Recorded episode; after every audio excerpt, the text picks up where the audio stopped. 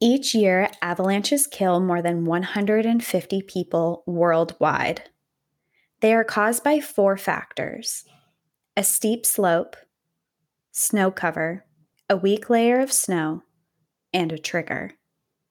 They can reach up to 80 miles per hour in speed, and they are an unforgiving part of nature. The mere force of snow pummeling your body can kill you. You don't get to choose if you'll survive it, and if you do, it'll be by pure coincidence. You will need to be in the right place in the exact right moment, and when it engulfs you or spits you out, it needs to leave you in the exact right place. If you are one of the lucky ones, now you have a whole new obstacle. Your body shattered, your spirit broken. You need to find a way out. Nature's elements are still coming for you. And if you don't have the right skill set, you're still going to die. Welcome to National Park After Dark.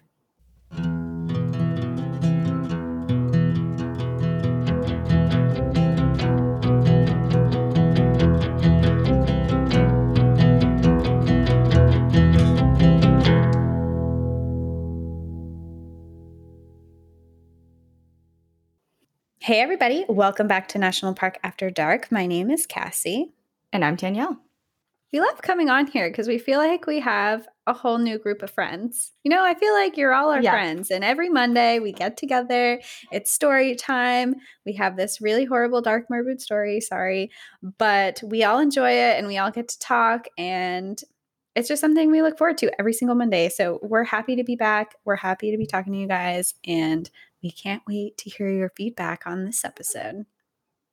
Speaking of feedback, actually, did you see that message of the girl that sent us the video and picture of the Mount St. Helens ash that her mom had?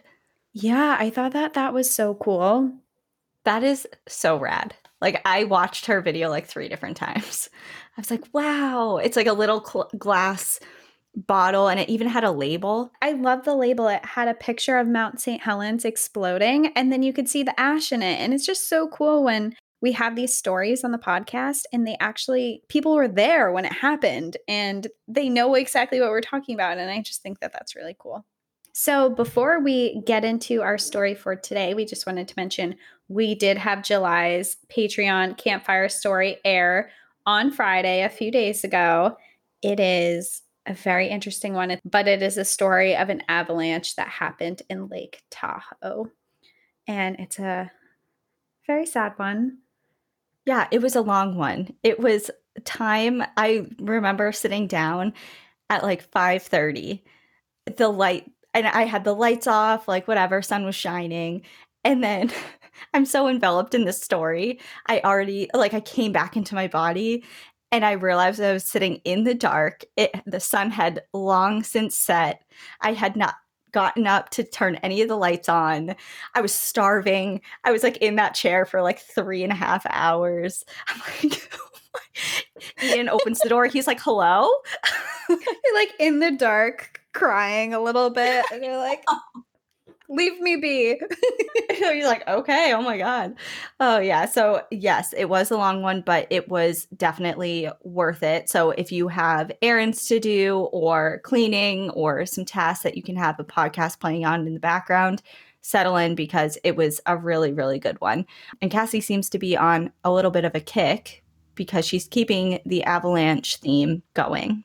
I don't know why I got on this kick this week. It just kind of happened this way with the way that I found the stories, but they are completely different. And I'm telling you, they have absolutely nothing in common besides the fact that there was an avalanche in both of the stories. So if you're on Patreon and you're like, I just listened to an avalanche story, now we're having another one, totally different. Or if you're like, I don't know if I want to join Patreon for this story, if I'm hearing another avalanche story, I'm telling you, they are so different from each other. They have almost nothing in common. So, if you do want to hear the other story, it is on Patreon. You can find our Patreon from our Instagram, National Park After Dark, and go to the links in our tab, or you can go to npadpodcast.com and go to our Patreon link there. So, we are doing an avalanche episode this week, and we are heading to Denali National Park and Preserve. Amazing. We're revisiting a park. I love it. Yeah. And we're revisiting one of, I wouldn't say it's my favorite park, but it's definitely up there. I love Alaska. It is located in Alaska. And we're going to go a little bit into more about the park today. So if you missed our last episode, which was one of our, it was our third episode we ever did. We headed to Denali National Park. Um, we're going to go back into it today and we'll talk a little bit about it. And our first Denali episode, we actually went to Denali and summited Denali. Today, we're going to an entirely separate mountain inside the park. So, as always, before we go into the story, we're going to talk about the park a little bit. Denali National Park and Preserve is located in Alaska and it contains the tallest mountains in North America. And that is Denali, which stands at 20,310 feet. The park itself encompasses 6,045,153 acres, which, for kind of a size comparison, makes the park larger than the entire state of New Hampshire. Really? Did you mention yeah. that in the in the first episode? We no, I actually just learned it when I was re researching this. I was going to say, I don't think I've ever heard that. That's wild. Yeah, I thought it was cool since we're from there that we can relate it to the park. So the park was established on December 2nd, 1980. Because of the range of elevations located inside of this national park, there is a variety of types of landscapes. So, when you're at the lower elevations, you can find forests there. And then, as you get into the higher elevations, you head into this alpine tundra.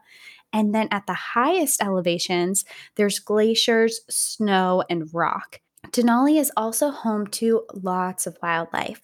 There's an estimated 300 to 350 grizzly bears that live inside the park, and there's 2,700 black bears who also live there. This park also has 13 separate packs of wolves, which estimate about 51 wolves that live inside of it. It's also filled with moose and caribou as well, with thousands of caribou there. Actually, every time I've gone there, I've seen caribou off in the distance. You a lot of people will grab binoculars and stuff so you can see them from the road, but there's a lot there. And I've actually seen moose every time I've gone as well. And then there's also smaller animals like coyotes, beavers, red and arctic foxes, lynxes, wolverines, and more. There's just an abundance of wildlife. If you go here, you visit it, it's a really magical place. You're going to see some type of wildlife while you're there. Yeah, that's kind of like Yellowstone in the lower 48. I mean, a lot of those animals are present in Yellowstone. And that's a huge draw to that park and for good reason.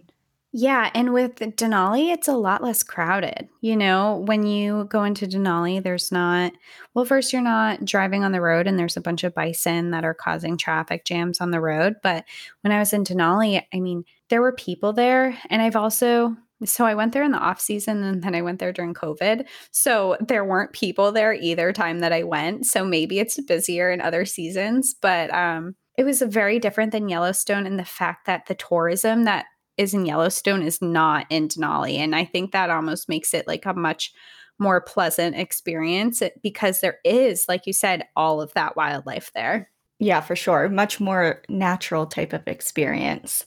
And while Denali is certainly what the park is centered around. For this story, we are going to be heading to an entirely different mountain inside the park. Our story is going to take place along the slopes of Mount Foraker, the second highest peak in Denali at 17,400 feet, and it's the third highest in the entire United States. It towers above neighboring glaciers and is only eight miles from Denali. The first time it was ever climbed was in August of 1934. This is an extremely dangerous and difficult climb, with its unpredictable weather patterns, extreme avalanche conditions, and steep cliffs. This is not a climb for the faint of heart. Today, we're going to tell the story of three climbers Colby Coombs, Ritt Kellogg, and Tom Walter. It was June of 1992 that the three friends decided that they would begin their summit of Mount Foraker. The three of them had to dis- the three of them had decided to do this trip together as they were all very experienced climbers and they would make a really good team. Little background for each of them. Colby Coombs, he was 25 years old at the time and he was a seasoned climber, adventurer, and he was actually a professional outdoorsman. He worked as a guide for the National Alaska Outdoors Leadership School, and he had summited Denali for the first time when he was only 18 years old. That's quite the feat. Right? When I was 18, I was not summiting Denali. I was drinking too much Zanka and falling asleep on the floor. I just regurgitated in my mouth at the, hearing the word Zanka. I remember, oh my God. I remember thinking it was the coolest thing. I remember the wall in college, like you'd have the walls of alcohol, empty alcohol bottles as like decor because it was so chic. It's like look like at all above the- your cabinets, they would yes. all sit there, and it was like all the different colored. You'd have like UV blue, UV pink, Zanka, Smirnoff Ice. Uh, all right, Colby, let's get back to him because he was. End of story. Like Colby Coombs is way cooler than we were from a very young age to now, and yeah. Um, and then another another one of the climbers, Ritt Kellogg, he was 25 years old at the time as well, and he was also an outdoor professional. So he was working as a climbing guide on Denali. And he also, in the summer seasons, he worked in Maine as a sailing instructor for Outward Bound. And Ritt and Ritt and Colby were best friends. They had been climbing together for years in Colorado, Utah, and Mexico. So they would rock climb during the warmer months and then they would set off for ice climbing adventures during the winter. So they had been doing this for a really long time. They both had a lot of experience. Tom Walter was a little bit older. He was 34 and he had an extremely impressive climbing background. He had years and years of experience backpacking and climbing in the Rocky Mountains. And he also worked for several seasons as a climbing guide in Alaska mountain ranges. And he also went out to Pakistan and there's a lot of climbing out there and he created a whole new route of climbing out there as well so tom walter had been doing this for years and he was said to be the most experienced climber out of the three of them in June of 1992, Colby and Ritt had already been in the middle of a month long mountaineering trip together, and the plan was for Tom to meet up with them at their base camp at Kahiltna Glacier, which was the base camp that sh- it was actually a base camp that shared the same area as Denali summiters. So people who were summiting Foraker and Denali all met at the same glacier and they separated off into their different routes. Colby and Ritt arrived to base camp first, and they were there setting up their tents, and they saw a helicopter fly above them, and they watched it. It was the Park Service helicopter, and slung beneath the aircraft were four body bags dangling. It contained the bodies of a Canadian team who had tumbled to their deaths on Denali a few days prior. A grisly reminder of the dangers that lived in the area they were about to summit. That's ominous, like we just talked about on the Patreon episode with the owl. Yeah, it's like from the very start, there's something dark going on here. Mm-hmm. This base camp that they arrived at was the same camp that was shared with climbers attempting to summit Denali. Hundreds of climbers from around the world would head here each se- each season, and in the year of 1992, 1,100 people had come to the base camp.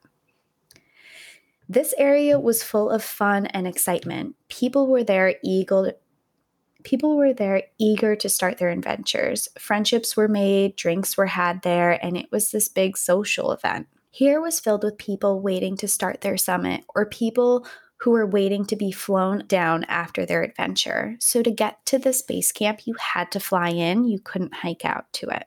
On June 13th, 1992, Tom arrived right on time. On the flight into base camp, Tom had been able to get a good view of the route that, that they were all planning to climb. What he saw was that it was unpassable. The route was in terrible shape and it looked extremely unstable. And this was most likely caused to the earthquake that Alaska had experienced the year prior. When he got there, he told his friends what he had seen and his thoughts about picking a different route, and they all agreed. So, their first step in their mission was going to be to find and choose a different route. The three of them skied to a nearby ridge to scope out the area, but as they looked around, nothing seemed to appeal to them more than the other.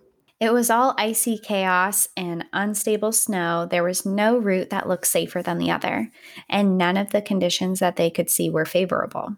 That afternoon, they constructed a big outdoor kitchen and made up a big pot of spaghetti. They sat around the fire, laughing and eating and making plans for their climbs.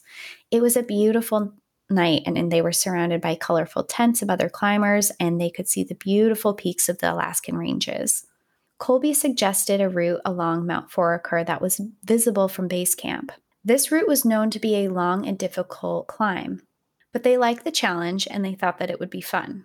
They all agreed that they would climb the east face of Mount Foraker through the Pink Panther route. That route received the name because the first party to ever complete the ascent had carried a stuffed pink panther for good luck. Almost the entire east face had areas that risked avalanching. It had hanging glaciers and cornices. Cornices are an overhanging ledge of snow on the edge of a ridge or a cliff. The Pink Panther route was the only area that seemed to be mostly free from avalanche dangers or falling rocks and ice, but still, it was an extremely difficult route that was rarely used. The following evening, they set out down the southeast fork of the Kahiltna Glacier. And I say evening, and that sounds kind of weird, but you have to remember that in Alaska in June, the sun doesn't ever fully set. There's light at all times of day. So there's really no time period that they can't be out.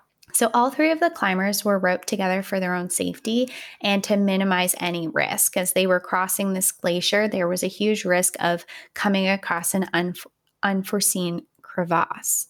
And these crevasses could be covered in snow and they could fall through them. So when they were attached by a rope, it made it so it was less likely if one of them were to fall, the other person could catch them and pull them back up, was essentially the idea behind that. Yeah, gotcha.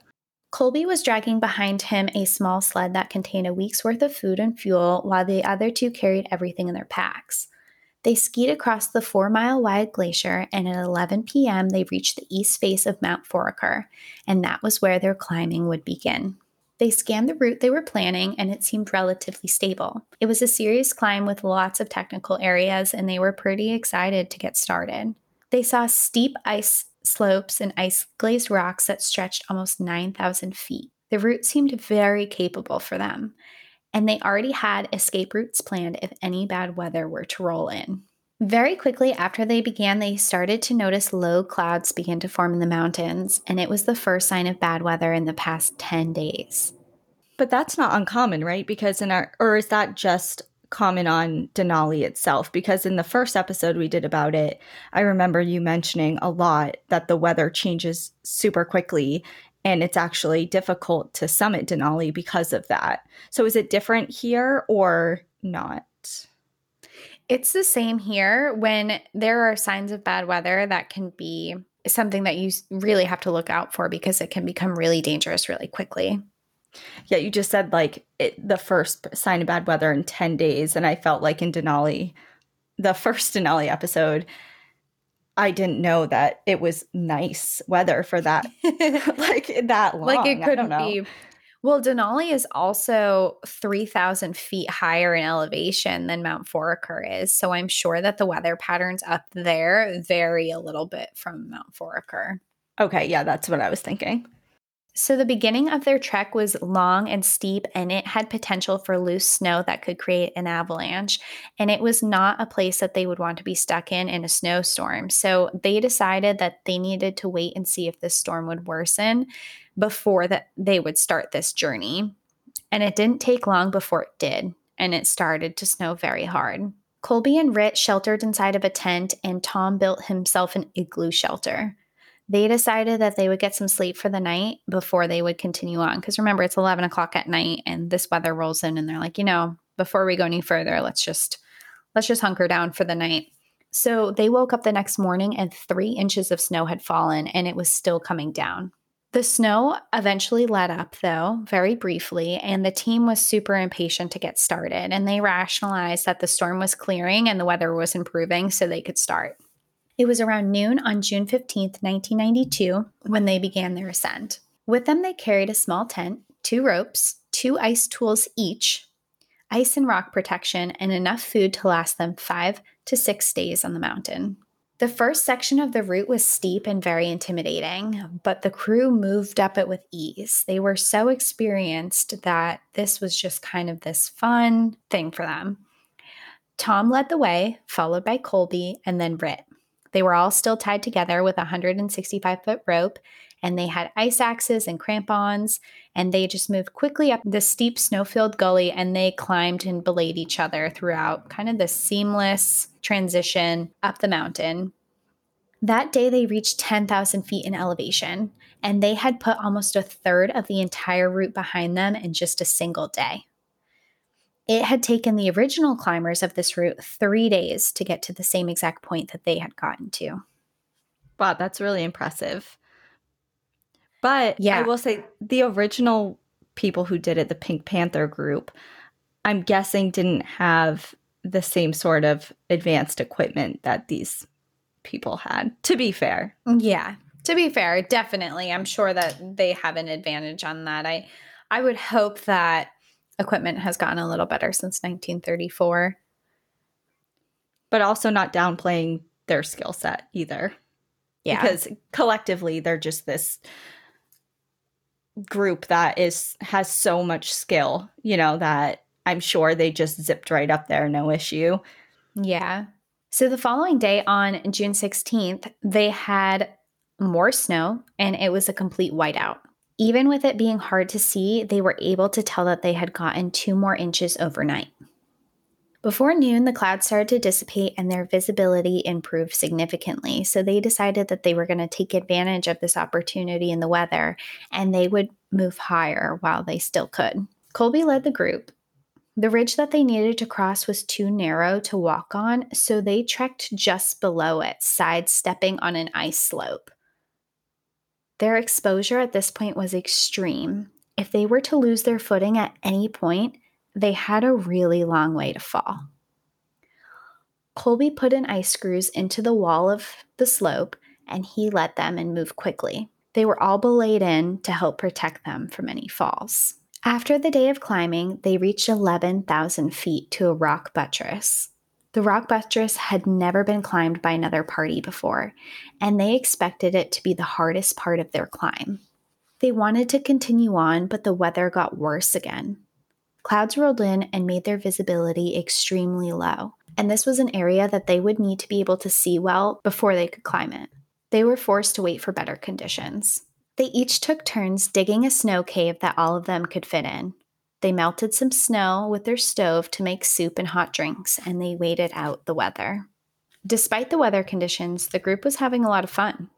They made a very good team, and despite the stressors of the conditions, they were all a very laid back group of people, and they were all extremely experienced. So they were able to laugh and joke throughout everything, and they were sharing their duties to keep everyone safe all of them were really confident and comfortable with their capability to climb, even within these conditions, that as a group, they decided that they were going to continue on. The following morning of June 18th, more snow had fallen and an accumulation of about three inches had landed on the ground. And there was another whiteout. Again, it wasn't until noon when the weather improved and they were able to get started and decided it was time to climb the hardest part of their journey. The rock was steep and it was coated in thin and unstable layers of ice. In a matter of minutes of climbing, however, conditions deteriorated dramatically. Low clouds and fog rolled in. It was almost impossible to see more than a few feet ahead, but there was no place to stop. They had to continue on. Despite these conditions, they made it to the top of the buttress safely, and they were the first group to ever climb this area. So the first group that had done the same route, they actually skipped this part and they went around it because it seemed too dangerous. But this group decided that they wanted to try it and they believed that they had the experience level and they did. They got up it. Even with the snowstorm coming in, they were able to get up it together. Yeah, thanks for clarifying because I was getting lost because what is it? The Pink Panthers? That other uh, Pink Panther route. Oh, yeah.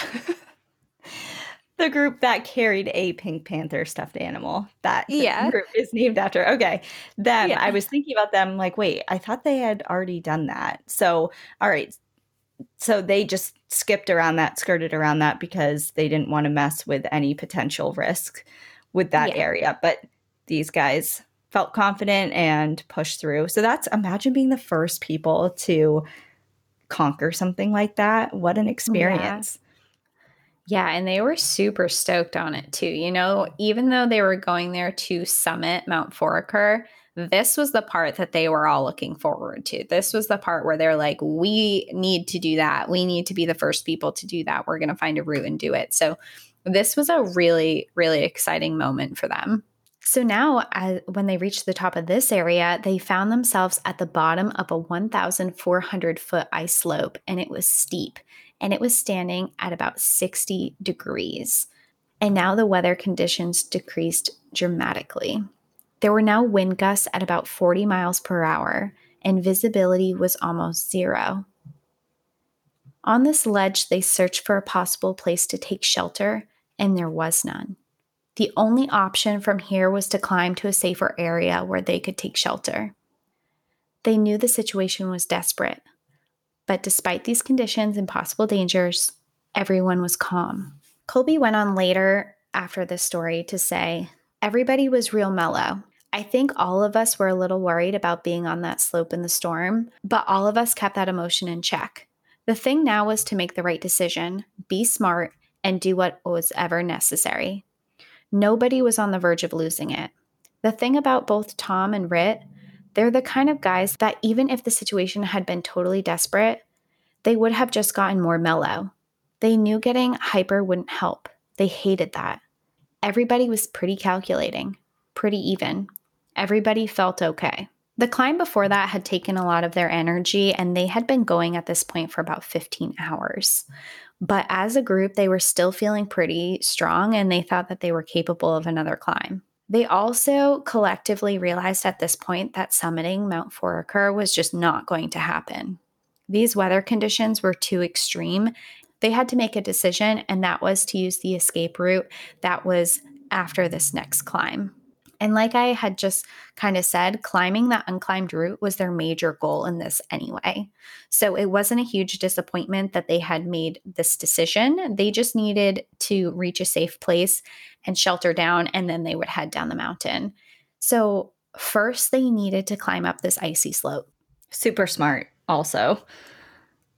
Yeah. Because I feel like rarely in the stories that we research or tell it's like that people push the limit or make decisions that in hindsight maybe weren't the best but it seems like they had the forethought to know the mountain know the conditions and know when to draw the line plus like you said they already conquered what they set out to do so yeah.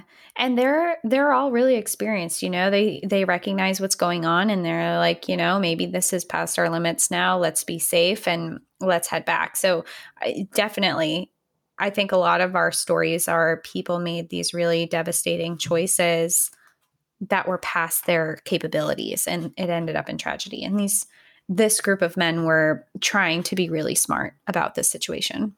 So they headed up this slope, and the storm was raging around them. Tom Walter led the group, and he was tied into Colby Coombs, who was in turn tied into Ritt Kellogg. This unforgiving ice slope was where their experience and technique of the group really mattered, and keeping their cool was crucial. If any one of them slipped at this point, it could be a fatal mistake. If one person fell, they would most likely pull the other two off of the slope with them, and they would all die. They moved up the slope in unison. They climbed carefully and, method- and methodically, and they were moving surprisingly fast for the weather condition. They were almost two thirds of the way up the slope, and Colby's calves were starting to burn. He was getting very tired, but continued to climb. With hardly any visibility, he was just following the rope that he was attached to that disappeared into the fog. They had been on the slope for hours when the rope stopped momentarily. Colby stopped with it to avoid allowing any slack in the line, and vaguely aware of the rope below him that Ritt was attached to. Suddenly, in a microsecond, he realized that something was terribly wrong. In a very brief moment, he saw slack in the rope that he was attached to, like it was falling down. In his mind, extreme alarms went off. Something terrible was about to happen. Suddenly, huge masses of snow smashed into his body. It happened so fast he couldn't form the words, but he knew exactly what was happening avalanche. Purely by instinct and reacting, he dug his ice axe into the slope, trying to slow his fall. But the avalanche blew him off the mountain. He was tumbling fast, and even though his fall was fast, he felt everything in slow motion. Colby had time to think about what was happening, how he should not be moving this fast. How could he be moving this fast? There was one outcome here he was about to die. The snow hit a surface. Colby was launched into the air, and everything went black.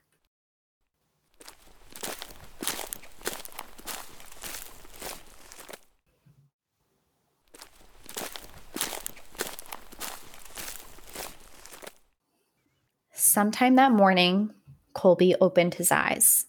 He was freezing cold right down to his bones. His entire body was in a deep and constant pain. When he looked down at his hand, his gloves were no longer on them and they were numb, even though his glove liners were still on his hands. He couldn't remember what had happened, but as he looked around and recognized his surroundings, he quickly remembered.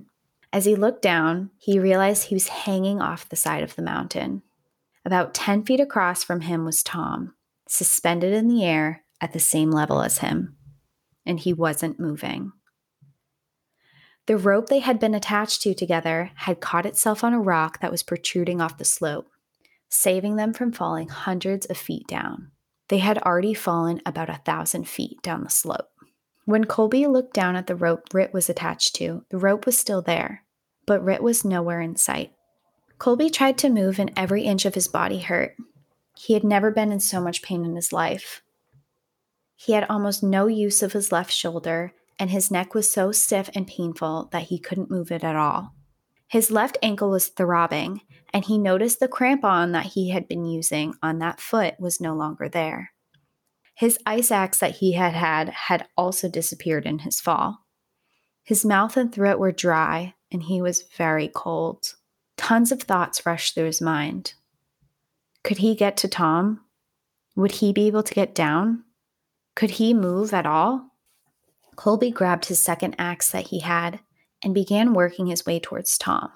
He was only 10 feet away across the slope and normally wouldn't be hard to get to but the pain he was in caused him to move very slowly. So, just to kind of picture this, they were hanging off of the slope, but the slope is nearby. So, the slope is very steep and at an angle. So, Colby is able to reach out and hold on to it and put his feet down on the ground while still attached to this rope. Okay, because at first, when you said that they were dangling from a rock that had caught the rope that was protruding from the side of the mountain, for some reason, I was picturing like a hanging man situation that they were dangling off of the ledge of the mountain by the rope. So, which is not any better than or worse. It's just I didn't realize that they were on the ground. That's exactly what I pictured too. And then as I read more into the story, I was like, wait, that doesn't make sense for what happens next. And then it kind of described it more. So I just wanted to paint that picture so everyone's not as confused as I was when I was reading this story. So he moves really slowly and he got himself as close as he could besides Tom and he anchored himself in. He quickly realized that Tom was dead. His body was stiff and motionless, and he could not find a pulse. Colby thought his face was covered in snow, but when he went to wipe it, it, off, he found it was a hard ice mask. It was a mask of white ice that had frozen firmly, and he couldn't remove it. Below his body was a bloody streak that stained the slope that extended more than 30 feet. It looked as if his body had been drained of all of his blood. Oh my God, this is terrible. He was completely devastated. Thoughts of his friends, their adventures, and Tom's wife rushed into his head.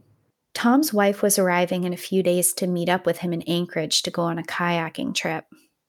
He could hardly stand the thought of it. This was the first climbing accident he had ever been in, and the reality of it began to hit him like a ton of bricks, and grief overwhelmed him.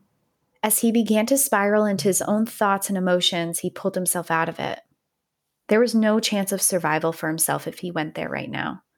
This was not the time to grieve, but to focus. Thoughts of his mother came into his head. Vanishing in this mountain and having no one know what happened to him was unacceptable. He needed to make it back so their loved ones would know what happened. He also needed to find Ritt, but he had a horrible feeling that he had died as well. He didn't know how injured he was at the time, just the amount of pain he was in. He had a lot of medical training and realized that he had no bleeding, so there was nothing urgent that he needed to do to tend to his wounds. His only option now was to block out his pain and do the best he could to get off the mountain. He needed to get moving, but before he could, he needed to replace whatever climbing gear he could to assist him down the mountain. Slowly and painfully, he removed Tom's left crampon to replace it with the one that he had lost. Everything hurt in his body, and doing this took a long time. One of Tom's gloves were still on his hand, and he grabbed that as well. He didn't know what he needed inside of Tom's pack, so he grabbed the whole thing. There was still a rack of ice screws wrapped around Tom's neck, something Colby would need to use to descend down the slopes. When he grabbed them, he noticed they were covered in Tom's blood. His next challenge would be to extricate himself from the roping system that was stuck on the rock above him. He was still half hanging from that rope and half standing on the slope. He decided his best option would be to cut himself off of that rope at his harness. That would leave him with almost a full length of usable rope that he could use for his descent down. Reaching down, he sawed the rope a few inches above the knot on his harness. What happened next was devastating. As soon as he finished cutting the rope, Tom's body dropped and barreled down the mountain out of sight. He had thought that the rope they were connected to was caught on that rock and that Tom's body wouldn't move. It turned out Colby's weight had been counterbalancing their weight, and when he cut the rope, it caused Tom's body to drop. He watched as the entire thing unfolded, and it was shattering. First, to see his friend like that, and because it was a decision he made, but also because it reiterated that one wrong move, and that could be him. He maneuvered his way to a safer point on the ledge and he climbed into a bivy bag, which is a windproof sleeping bag, to shelter into. It wouldn't close all the way, but it would have to do. His neck and shoulder were in, in immense pain. He was certain something in his neck was broken. He was thirsty and hungry, but where he was, there was no way he could set up a stove to melt the snow. He wasn't even sure if he still had a stove. He yelled Ritt's name over and over again, hoping to hear an answer from him, but there was nothing. Every couple of minutes, he was filled with full body shivers. Something he knew was a sign of extreme hypothermia. He knew the dangers of getting hypothermia up there. It would distort his thinking and make his already slim chance of surviving even less likely. He needed to get warm. He huddled inside his bag that night, and although he couldn't sleep and it didn't close all the way, it worked just well enough to gradually restore his body temperature. He also realized he was still wearing his climbing helmet and he took it off. The top of it was destroyed, showing the impact it had taken in the fall. And the fact that his head was still bleeding despite the helmet showed how hard he had been hit. So that helmet saved uh, his life. Yeah, undoubtedly saved his life. Yeah. Like if that wasn't on there, he would have, yeah, totally been gone. Fatal. Dead. Just shows you how important helmets are. I kind of just like, because I ride motorcycles and I see people without helmets on all the time. I'm like, it will literally save your life. Like, wear a helmet. And this is just, I know it's not a motorcycle, but it's just another example. Your head is fragile. Wear a helmet. Yeah, people are fragile. You're not, you know, especially on a motorcycle. Now that you bring that up, my mind goes to uh, like Bike Week in Laconia and just like the hundreds of people that are up there zipping around on motorcycles with no helmet. I mean, I I get it. Summertime. You want to feel the wind in your hair, but like, is that the last I thing you want to feel? Like, I don't know. I don't get it. I don't get it at all because you don't feel the wind in your hair. You feel bugs in your mouth. And, you know, like there's I don't get it. Wear a helmet, you know, and not those stupid little just head helmets that barely cover anything. Wear a full face helmet. Who wants? I have literally been riding my motorcycle before and driven through like a moth that splattered on my face. like, imagine if I wasn't wearing anything, I would have crashed just because there's a dead moth and its guts in my eyes and mouth. Like, and also, I just don't get it. I think helmets look cool. Like, you can buy a sweet helmet and look badass on it. There's no reason to not wear a helmet if you're doing dangerous activities, is the moral of this story. And that includes obviously rock climbing or if you're on a motorcycle. It clearly saved Colby's life. Yeah. So. The weather had calmed down a bit and it was now time to search for Ritt. He was still attached to the rope that Ritt was attached to, but he couldn't see him. It was slow moving and excruciatingly painful, but he began to repel himself down.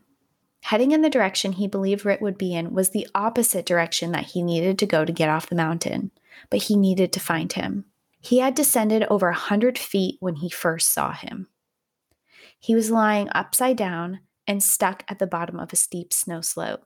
The last 20 or 30 feet of rope he was attached to was wrapped tightly around his chest and torso. It looked bad. When he reached him, he felt for a pulse. His body was cold and rigid, and he couldn't find one. He was dead. When he turned him over, he saw that just like Tom, his face was covered in thick ice. It masked his, his entire face. When Colby tried to remove it, again, he couldn't.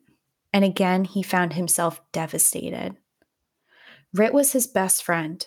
He had known him for years and been on so many adventures with him. Anxiety flew over him and grief. But again, in that moment, he realized he could not mourn. Not yet. If he allowed himself to feel the agony that he was feeling in that moment, he would never move. And he would die right there next to him. He had to survive. He had to get back and tell their story. He needed more supplies and he needed to get into Ritt's bag. He was so entangled in the rope it was impossible to open, and he needed to unravel it the best he could. Remembering what happened to Tom, he was extremely careful while moving Ritt, as he was afraid he would fall off the slope as well. He slowly moved him a few inches to get a better access to the pack, and as he did, Ritt's body became dislodged and fell off the slope. Oh, God, again. In complete horror, he watched his friend plummet down the slope unwinding from the from the wrapping of the rope. Suddenly, the rope became completely straight and yanked Colby from his stance. The force violently grabbed him, and the shock was excruciatingly painful. Colby was left hanging there, only attached by the rope that was secured off of two axes he had set in the slope. This presented another huge problem. Ritt's bag, that was still with him held life saving items that Colby could not descend down the mountain without. His bag contained the fuel, stove, and tent, and he needed all of that to make it back down the mountain alive. After a lot of creative thinking and using his knowledge and climbing skills, he finagled his way down the slope even further and he reached Ritt. Inside his bag, he found a bottle of unfrozen water and he drank it immediately. He was severely dehydrated and he needed more, but this would have to do for now. He found the tent, fuel, stove, and some extra food, and he was able to pack it all into his bag. After he gathered all of his supplies, he needed to figure out what he was going to do with Ritt's body because he couldn't take it with him, but he couldn't bear the thought of him falling down the slope further and never being found to be able to recover him. He decided to anchor Ritt's body to the mountain and secure him there. He then cut himself from the static line connecting them. Even though this rope was extremely tattered from the fall, this would have to be the rope that he used to descend off of the mountain. He headed off to begin his voyage back down the mountain. He was in excruciating pain. He was dehydrated and he needed food and rest. His first goal was to find somewhere safe to set up camp. After hours of trekking along, using his one good leg, because remember, his left leg he's limping on and is in excruciating pain, so he's essentially climbing with one leg, he found a small rock face that would provide enough space for him.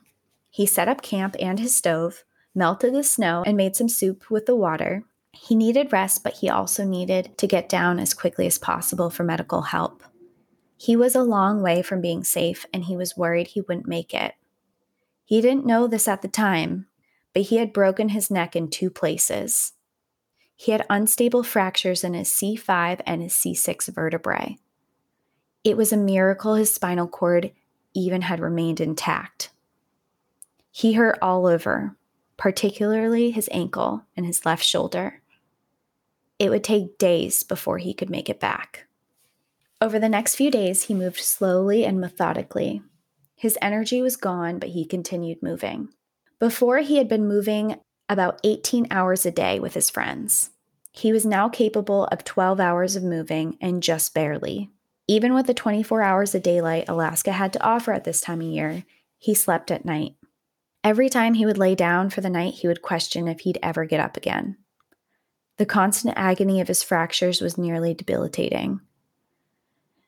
During his rest, he, could, he would consume mug after mug of hot water. He would do double doses of meals, trying to make up for the calories he was burning. He needed to stay hydrated and fed if he was ever going to survive this trek. When he slept, he slept with his left boot on. He knew that if he were to take it off, with the injuries it had endured, it would most likely swell up to the point he'd never get his boot back on, and then he would risk frostbite. His foot was concerning. He had no idea what was happening inside that boot. Was he bleeding? Were there bones sticking out? Was there enough circulation to his toes? There was nothing he could do. The weather cleared up significantly, and he could now see the peaks of the Alaska Range. At times, even, he was able to see in the distance base camp, which was still more than six miles away. He could even see the plane landing on the glacier airstrip. It was in this moment he really wished he had brought a radio with him. Him and his friends had always gone by the philosophy that when you're in the wilderness, you're self sufficient and therefore you don't need a radio. He was regretting this decision now.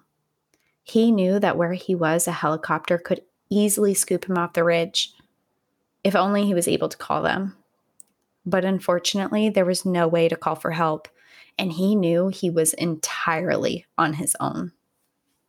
As he got further along his journey back, his attitude changed. He had adjusted to his pain and his environment, and he had almost gotten used to traveling in this way.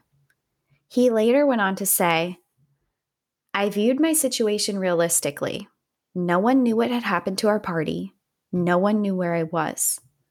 In some ways, the outcome was up to me. All it would take was a little slip, and that would be it. I died too, and no one would ever know what happened.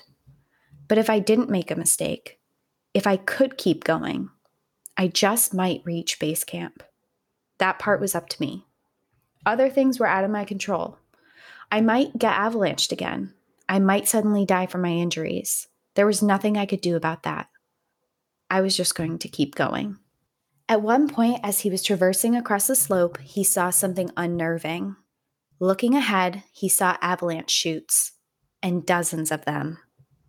It was evident that debris from avalanches had been continuously falling down the same lines, but he had no choice other than to cross this path.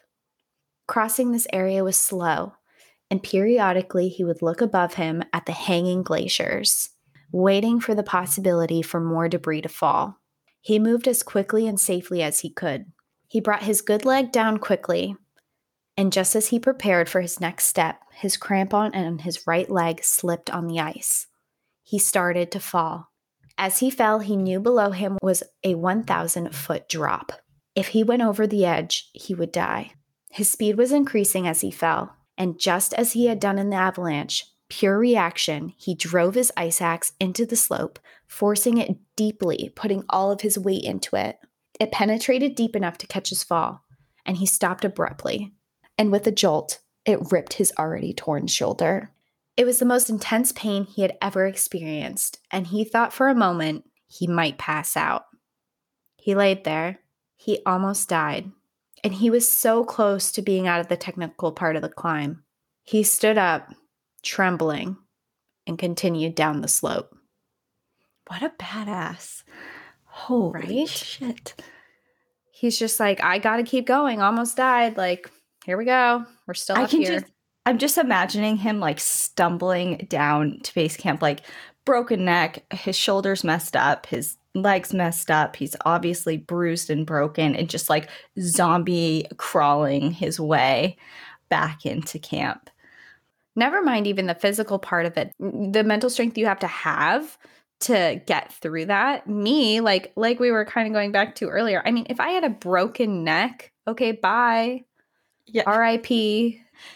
But like, he didn't know, right? he didn't know at the time. Yeah, he just knew he was in excruciating pain. Oh gosh. Eventually, he made it off of the technical climb section. He was off that part of the mountain, but now he had a new challenge and danger to face, and that was crevasses. Here we go with the damn crevasses again. It's like they know mm-hmm. they don't go away. Every single mountain episode, here they are. Here they are. This and they were here at the beginning too. So right. he's back at where he had originally crossed with his team members. And usually on active glaciers, teams always move in groups, like we were saying earlier in the episode, and they were roped in. That way, if one climber falls into one of the crevasses, their partner can stop it. But now he's alone. Covered in snow, there was no way to know exactly where the crevasses were hiding, and this was going to be exceptionally challenging. He would only be able to make educated guesses on his past experiences and pick what he believed would be a safe route. He reached the point at where him and his friends had stashed some of their gear prior, and they had stashed their skis before they had started to climb. So I don't know if I mentioned that part when we first started, but when they got to that first original climb, they stashed their skis and gear that they didn't need to carry while they're climbing. So he kind of came across that now. Ahead of him was five miles of relatively flat glacier, but this glacier held hundreds of crevasses hidden underneath the snow. He was so close to safety now, though, he could hear the plane flying onto the airstrip at the base. Colby put his skis on and he grabbed the sled that he had previously used and loaded it up with a few supplies. As he crossed the glacier, he was acutely aware of the dangers surrounding him. He crossed over a snow bridge and he felt his sled start to pull away from him. The snow had broken and his sled was starting to fall down the crevasse. That he had just crossed himself. So he yes. went over it, and then his sled's behind him, and the sled is starting to fall in it. But oh my god! So he was able to save his sled. He grabbed a hold of it tightly, and he got out of that area quickly. He continued across this glacier, and this same thing happened to him several more times. It was 5 a.m. on June 24th, five days after the avalanche had hit, when he finally reached base camp. He saw a few people there, but he said nothing and passed by them, and he tried to pass off as seemingly okay. What? what? Okay, like nothing to see here. I'm just on death's doorstep. He went in and he was trying to like kind of hide his limp and his like he had blood caked on his face and he was just kind of trying to hide it as he walked past these people. And it was because he didn't know what to say. He felt like he had this huge secret of this awful tragedy that had happened to him and he didn't know how to spit those words out. And when he did finally spit them out everything was about to become real he had been spending the past few days focusing on survival and not his grief. And as soon as those words came out, it all became real. So he walked past them, but he was also exhausted and he needed sleep. And it was early in the morning. People were sleeping. So he went into camp, he ate some spaghetti, and he went to bed. Stop it. I can't even, but going from not knowing if you're going to wake up every time you fall asleep to now just heading back, you're finally in the arms of safety. You're like, I'm just going to grab some spaghetti and call it a night. It's just crazy.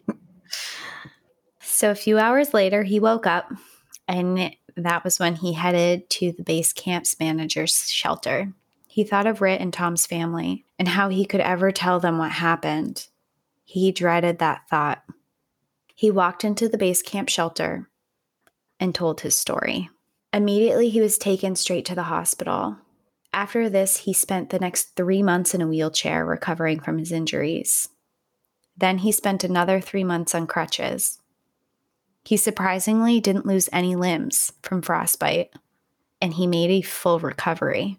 I would have bet money that that foot was gone. Me too. But he didn't. He didn't lose anything. He made a full recovery. It was a long recovery, but he did make it.